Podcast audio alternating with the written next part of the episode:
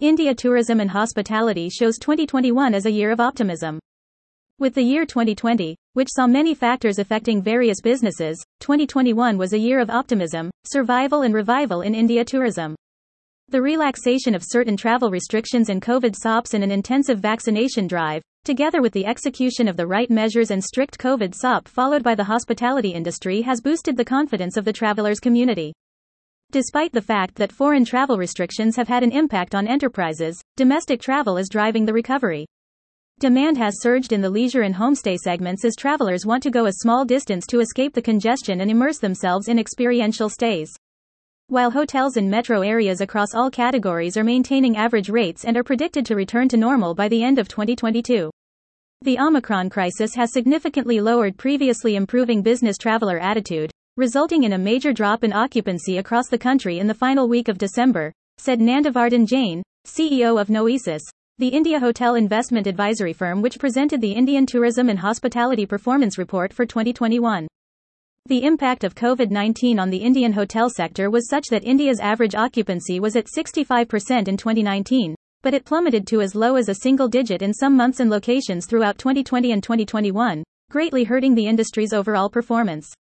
The Indian hospitality industry is set to expand at a pace of 10.35% between the years 2019 to 2028. It is projected that the Indian travel market will be worth 125 million United States dollars by the year 2027. In 2020, foreign tourist arrivals, FTAs, decreased by 75.5% YoY to 2.68 million and arrivals through e-tourist visa, January to November, decreased by 67.2% YoY to 0.84 million in India. While the industry recovered significantly in 2021, the year was not without pandemic-related setbacks. The appearance of a new COVID strain caused temporary hurdles in the sector's recovery.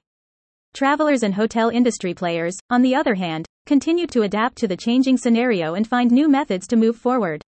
Driven by a strong recovery in demand, average room rates began to improve after the second wave and gradually approached pre COVID levels. The ARR was in the range of Rs 4,300 to 4,600, while the ARR in the fourth quarter was in the range of Rs 5,300 to 5,500, reaching almost 90% of the pre COVID level. India's top leisure and business destinations saw a surge in room rates during the third and fourth quarters of 2021. Wedding, workations, and staycations fueled the growth for these destinations in destinations such as Udaipur and Goa, while in Jaipur and Agra the focus was on improving the room rates. While the year saw 110 properties that have opened in various parts of the country, while there were 161 hotels signed in the same year.